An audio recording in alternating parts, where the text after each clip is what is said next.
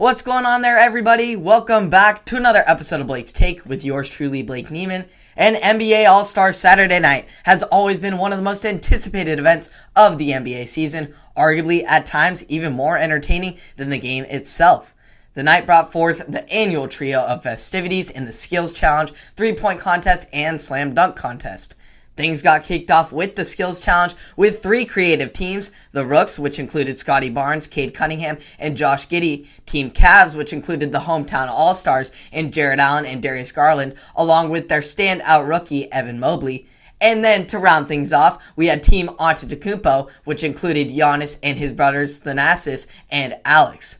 The brotherly trio wasn't necessarily on the same page, as it appeared that Giannis was out there trying to win, while the other two were kind of just having fun and enjoying the experience. This left Team Rooks versus Team Cavs in the half-court shootout finale. Cade Cunningham seemed to have put up an impressive time with a make in just 9.9 seconds. It was going to be a tough ask for the Team Cavs to post a better time than that. Well, the young rook Evan Mobley then casually said, hold my beer, and sank the dagger from the logo to give Team Cavs the win in the skills challenge. Now, over the years, the skills challenge has become the outlier of the all-star events, and outside of Mobley nailing that half-court shot to win it, there isn't much excitement attached to it anymore. Personally, I think something that could really spice this weekend up would be a one-on-one tournament. Think about it a mini 16 man bracket, games to 11, single elimination, winner takes all. We could get players doing some old fashioned trash talk and we could get things riled up and get make it quite competitive. I think it would be a great seller for the NBA and the fans would absolutely love it. Anyway, the next event of the night was the classic three point contest with sharpshooting guards from across the league and then big man Karl-Anthony Towns. KAT took it to the competition and lived up to his statement that he is the greatest big man shooter of all time.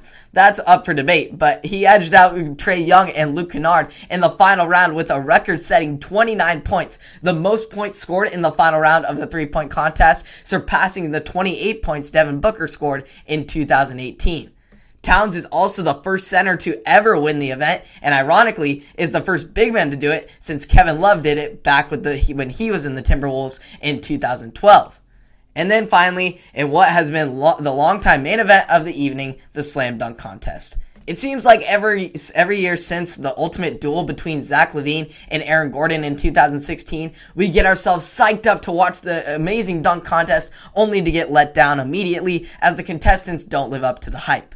In recent years, the event has lost traction due in large part to the lack of star power. We used to see big time names like Michael Jordan, Kobe Bryant, and Vince Carter competing for the best bestowed honor, but now we are seeing less and less recognizable names to the casual fan, eh, which is at limiting the amount of anticipation being built up towards the event.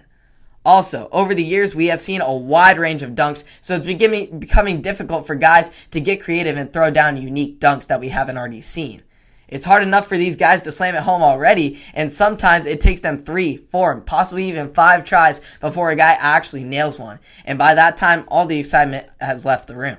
The NBA has got to do something to bring the dunk contest back to the forefront of All Star Weekend.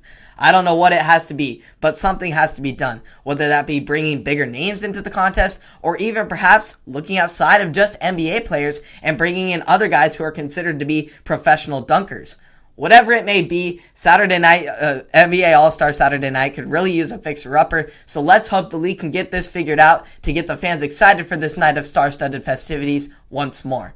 Uh, so hopefully they can get that figured out. The league can get this all put together because I love All Star Saturday night, but it just really wasn't as exciting this year. And I'm sure a lot of fans, as I saw by the reactions of Shaq and many other stars, weren't too interested in the dunk contest. And that just isn't how it should be. It should be an exciting night full of uh, fun activities and that the fans will love. And I, I think the NBA will bounce back and get to that point. But if you want to keep up on all the other All Star action and the rest of the NBA action here on Blake's Take, tune in on Apple Podcast, Spotify, and or YouTube, whatever you may please. Subscribe and like to stay up to date, and I'll see you all in the next one. Have a great day.